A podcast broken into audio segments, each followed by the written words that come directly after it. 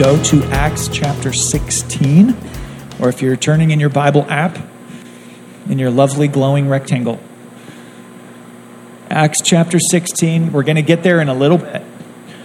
Verse 25. It's going to be a little bit before we get there. I just want you to know where we're headed. Now, this morning is a great example where Caleb and I, we're up here, we're just enjoying Jesus. Some of you, I know, you're just like, oh, just meeting with Jesus. Like, this is so great. But it could be that some of you also come in and you see other people enjoying God, seeming to experience God, and maybe you're like, I'm not really feeling anything. I'm not really sensing anything. I'm here because I love Jesus, or I'm here because I'm intrigued by Jesus. But I think all of us have been in meetings where we can see other people looking like they're engaging with God and yet feeling like maybe we're left out. Like, where, where's God for me in this? Where's God in the like in my need and in my life?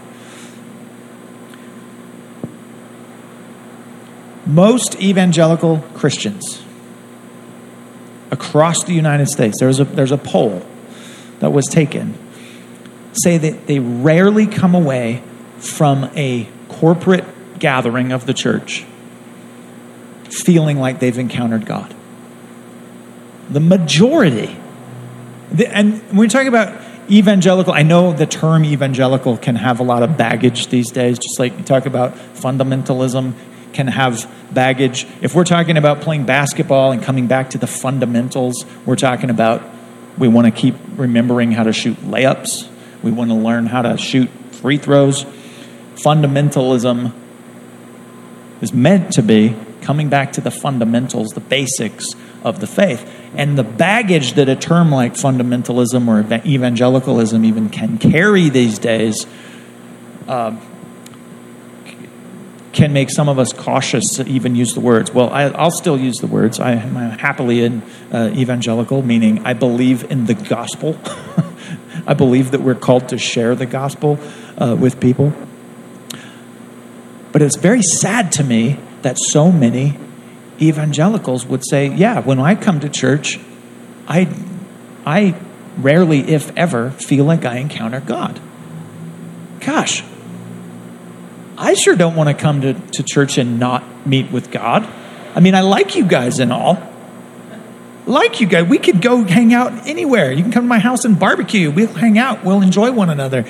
But when we come together to meet with God, it's very sad if we walk away feeling like we didn't. But the majority of American Christians say they don't. So, how can we get past that? How can we help one another engage with Jesus? How can, like, for you can think about it personally for you. How can I meet with Jesus when I gather with God's people on a Sunday to worship or whatever day of the week? So I'm going to hit a few little points here that help us get beyond our thinking of what can I get out of this? the consumer culture that we all live in. Like, I don't know if you're aware that we live in a consumer culture. we do. Visit a landfill, you will see how much we consume. we are consumers, and we tend to bring that right into our faith. We tend to bring that into our meetings where it's what can I get out of it? Is the church ministering to me? Or even, I'm going to be careful how I say this one, is God ministering to me? And when I feel God ministering to me, then I will engage with God. We may not even realize that we're thinking like consumers more than we're thinking like worshipers. We praise God because He's worthy, not because we feel physically wonderful or emotionally wonderful. I know some of you in the room came today feeling less than emotionally wonderful and less than physically wonderful. And I'm so happy that you came to worship. We don't come because our circumstances are so good. We come because Jesus is worthy. Revelation 4:11 says he is worthy. You are worthy, Lord, to receive glory and honor and power. Now, do we want to receive from God? Yes, we do. Yes, I do. I put both hands in the air. I want to receive from God. I know how desperate I am and how much I need to receive from Him. But I've learned something through my life of how to engage with God that I just want to I want to pass on to you guys. Can you go to the go to that next slide?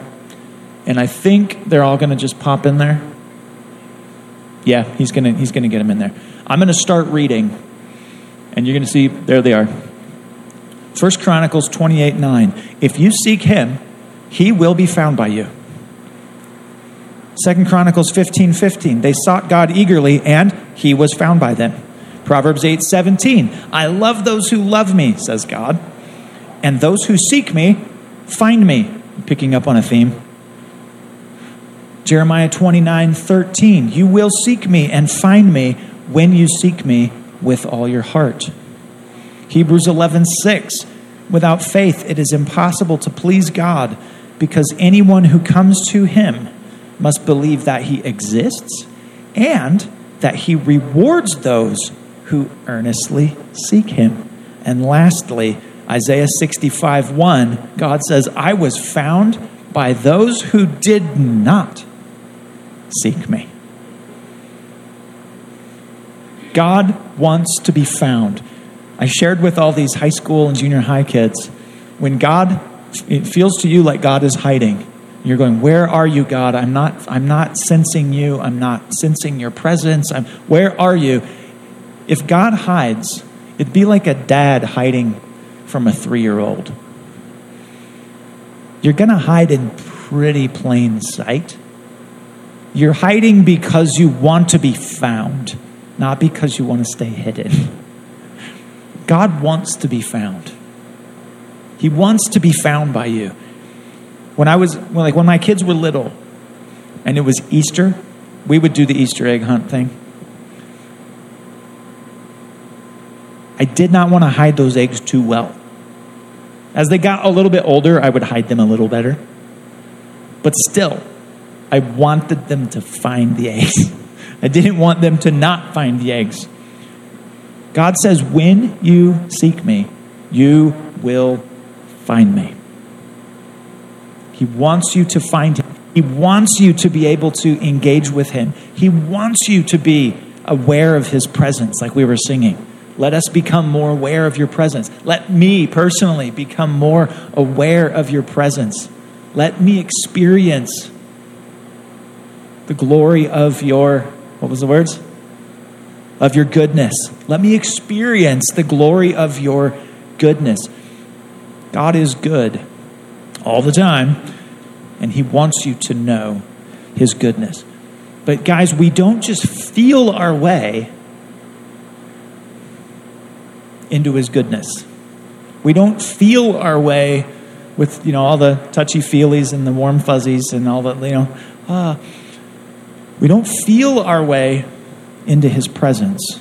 We come and we bring our praise to him because he's worthy. And he promises that when we come and we worship, when we come and we praise him, he will be found by us.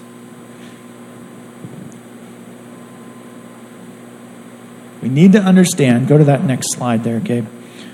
1 John 4 19. We love because he first loved us. God's already been seeking us. God desires us. He desires you. He wants to know you. Like, He wants friendship with you. And He wants you to know Him. We love because He first loved us. So our love for Him grows the more and more we learn about His love for us. And then in Luke 1027, you see the, the four lines there, or, well, the four underlined lines, and which one I circled. Love the Lord your God. Why? Because he first loved you, right? So we, that, it's all rooted in his love for us. Love the Lord your God with all your heart, with all your soul, that's your mind, your will, your emotions, with all your strength, and again, with all your mind. All your strength. I think we, we kind of we tend to get this in our, our culture. We're not just a consumer culture, we're actually kind of an, an intellectual culture. We'll, we value, I mean, how many institutions of higher learning do we have? University systems abound everywhere. Everywhere. We love to learn things. We love to grow. We love to know things. And I'm all about, like, let's know things about God. Let's root our faith into the truth of who He is. Yeah. But what is this? Worship God, love God with all of your strength.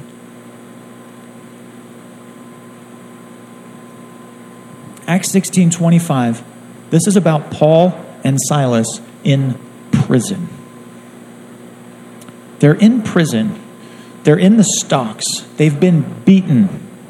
They've been physically abused. Let me just say, how, how good do you think they're feeling after they've been beaten and abused for preaching Jesus, for preaching the good news that Jesus saves, for casting a demon out of a young girl who was uh, like a uh, fortune teller. And they cast a demon out of this girl. She could no longer tell fortunes. The people who owned her, because she was a slave, were so mad because their source of income was gone that they, they turned Paul and Silas over to the officials for wrecking their income, kind of slandering them. They're arrested, they're beaten, they're put in prison, their, their, their feet are put in the stocks. They are, they are locked up in old school Roman jail, which is not like county jail downtown. it's brutal. They're not feeling good. Guarantee you, they are not feeling good. You'll you'll see later on in the, in the story, they had to wash their wounds. Uh, that's how bad it was. Their their wounds needed washing. But it's midnight. They're in the stocks and it says they were praying and singing hymns to God, and all the other prisoners were listening to them. Suddenly, there was such a violent earthquake that the foundations of the jail were shaken, and immediately all the doors were opened, and everyone's chains came loose. the jailer woke up and saw the doors of the prison standing open. He drew his sword and was going to kill himself since he thought the prisoners had escaped. Roman law was, as, a, as an official, you were responsible with your life for those prisoners. And if they got away, it was your life for theirs. And it was going to be an easier death for him if he took his own life than if the soldiers took his life. Because that would have been retribution going along with that. Like, nobody wants to think about that. Blah. But he's, he was ready to kill himself. And Paul hollers out don't harm yourself. We're all here. The jailer called for lights, rushed in, fell down trembling before Paul and Silas. He escorted them out and said, Sirs, what must I do to be saved? What in the world were they singing at midnight? I mean, the fact that they were singing, singing hymns to God, praising God. All the prisoners are listening. The jailer knows something is different with these guys. He comes in. None of those prisoners, probably most of the rest of them, deserved to be there. And when their chains came off and the prison doors opened, no one left. What in the world were Paul and Silas doing that made those guys want to stay there instead of running for their freedom? So he, the jailer comes in, Sirs, what must I do to be saved? I'm going to switch mics here. They said, Believe in the Lord Jesus, and you will be saved, you and your household. And they spoke the word of the Lord to him along with everyone in his house. He took them the same hour of the night and washed their wounds. Right away, he and all his family were baptized. He brought them into his house, set a meal before them, and rejoiced because he had come to believe in God with his entire household. They all came to faith in Jesus that night. This whole family, Roman family, comes to faith as two men who knew Jesus and recognized he's worthy of worship. He's worthy to receive glory and praise when they feel wounded. They're exhausted, I'm sure. They're sitting there stuck in the stocks. They could be moaning. I mean, literally, they could be moaning. I'm sure they're in pain. But instead, they're praising. They're praising Jesus. He gets saved those other prisoners, they're hanging around. What is up with you guys? They had learned how, Paul actually says it, I've learned how to how to abase, which means I've learned how to deal with lack, and I've de- learned how to abound. I've learned how, whatever my circumstance is, I've learned how to rest and to be fulfilled and satisfied in God. How do we do that? I want to quickly quickly throw some some tools. Hopefully, I'm not just throwing tools. That's dangerous. I'm going to give you some tools. That would be nicer, wouldn't it? I'm going to give you some tools. And this this is this is old school Hebrew. It's old school Hebrew stuff. All of these words we're going to talk about are usually translated as praise. Because what we're called to do is come and praise Jesus. But what does that mean? All of these words get translated. In fact, the old, the King James uh, translated all of these words as praise. Praise God, praise God, praise God, praise God. Sometimes you would get the thanksgiving or the bless, bless God uh, from a couple of these words, but mostly they get translated as praise. But Zamar talks about playing music along with your praise. I told the kids this week, not all of you are in the band. Not all of you play stringed instruments. Although we've got full, you know, it's great that we can do that. But every one of us has this very unique stringed instrument called our voice that God gave you, that literally no one else who has ever lived has the voice pattern that is your voice pattern. There's this song that, that, that goes, uh, No one else can, can love you. It's a worship song. No one else can love you like I love you, Lord, because I was made unique in your love. I was made to bring you praise. I think it actually says, I was made to bring you joy. Uh, you were made very uniquely, and God gave you a voice to praise Him. And yes, to communicate with others as well. But your predominant like most basic, if you never got to hang out with anybody else and the whole rest of the world abandoned you, God gave you a voice to engage with Him and to praise Him. Psalm 144 9 talks about singing praises. It uses this word zamar, singing praises. So your voice gets to be a stringed instrument. And if you play guitar, great. Play guitar, that's fine. You play the drums, you can bang along to. Keeping going. The second word that gets translated as praise, very, very physical word. Todah means your hands raised in thanksgiving. And you can read it in your Bible. A lot of times it just says, you know, I give you thanks.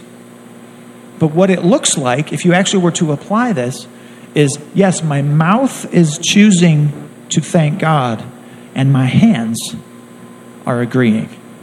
My body is agreeing and saying, God, I thank you. I praise you, not because I feel like I'm at a concert and so I should lift my hands, but because you are worthy and I'm expressing your worth. And I choose to do this, not just that I feel something really powerful, so I do this. But I choose, you are worthy. I lift my hands to you. Yada is the same. It also looks like lifting your hands. But this one is lifting your hands in surrender. And actually, this is the kind when we a lot of times we'll say, hey, just like even reach your hands out to somebody. We're going to pray over them. And there's this idea of releasing God's blessing and releasing God's word. Sometimes it's back to Him. We're just praying and praising His word back to Him. But again, it's our body, like our physical bodies. And God actually is the one who came up with this idea. We can look at it and go, oh, it's those flaky charismatics. I say those flaky charismatics. I am one of them charismatics. but it's not just this flaky emotionalism, but it's God inviting us to worship and to praise and get our bodies engaging in celebrating Him. Halal actually is really, it's a very aggressive praise word. The introverts are like, oh, stop that. Let's not talk aggressive praise. Halal speaks of boasting, bragging, actually comes from this idea of shining. And we're, we're, we're boasting of God. When you hear the word hallelujah, it comes from this. Hallelujah is literally the you is you, plural, you. Yah is as in Yahweh. The halal part is come on, everybody. This is the verb part. Come on, everybody. Boast of God. So it's all of us together, the worship leader saying, Hallelujah is actually saying, Hey, all of you guys, including me, let's boast and celebrate of God together. Wow. And it goes right along with the bottom word, actually, barak, which is literally to shout or to declare God's greatness in a loud tone. in a loud tone would be shouting. Psalm 145 4 One generation shall commend, Shabach, shout your works to another. Psalm 65 7 talks about God as the one who stilled the roaring of the seas, the roaring of the waves, the turmoil of the nations. He commands with a loud voice. And he says, When you praise me, you've got freedom to do the same thing. Okay, we got two more that we skipped over. Tehillah comes from halal, and Tehillah is literally singing from your heart. It's like not just singing the words on the screen, although it can be, but it's also the freedom to sing your own song to the Lord. But we begin to lift our voices in song, those stringed instruments that He made. We begin to lift that to Him, and we praise Him with it singing to the Lord. Psalm 104 says that when we do this, when you come in, you go, I feel nothing today. I feel broken today. I feel empty today. I feel worthless today. I had a really bad week and I've stumbled. I've struggled with sin areas in my life and I don't even feel worthy to worship God today. You come in. Like, what do you do? Well, if you need to repent, do that. You're like, Jesus, I'm so sorry. I've just like, I've just been away from you, it feels like this week. I'm sorry. And then what do you do? We begin to engage our bodies. This, this idea of Tehillah praise, Psalm 104 says, We enter his courts with Tehillah praise. We, we go from being outside, you feel like the wall of God's temple. You're like, I am stuck on the outside today. It says, when you begin to sing, to Him. Like you, you shift your heart, and I always say, like with, with my eyes shut, even, I'm looking at Jesus. I'm just fixing my attention on Jesus. It says, when I begin to sing, I go from being on the outside to being transported right into His courts with a song. That's amazing. The final one I want to hit is Barak. This one's fun with kids. If I had more time, we'd play around with it because the CH in Hebrew is like the spit prep sound. I'm being nice. Barach. Barak actually it speaks of blessing, but bowing and kneeling. So sometimes you're like, I I just feel so dead inside. I've had a hard week. How do I engage with Jesus? Sometimes it's literally I just bow my knees before the Lord. Sometimes it's this way. Sometimes it's the singing. Some, it's all of these things. You notice how every one of them is physical. It's physical. God wants us, he, he knows that He created you, body, soul, and spirit, and your body's a part of who you are. And He says, Worship me with your body. If it's, if it's just engaging your mouth, if it's lifting your hands, if it's kneeling, if you want to shout, fine. I just want to challenge you guys. Maybe that's not your norm. Maybe you're not, you're like, I, am just kind of all, my, I like to just kind of hang out in my head. I don't want to be all, you know, hyped and emotional. I'm not trying to hype you. I'm just trying to say, hey, let's submit our lives to God's word and let's praise Him accordingly.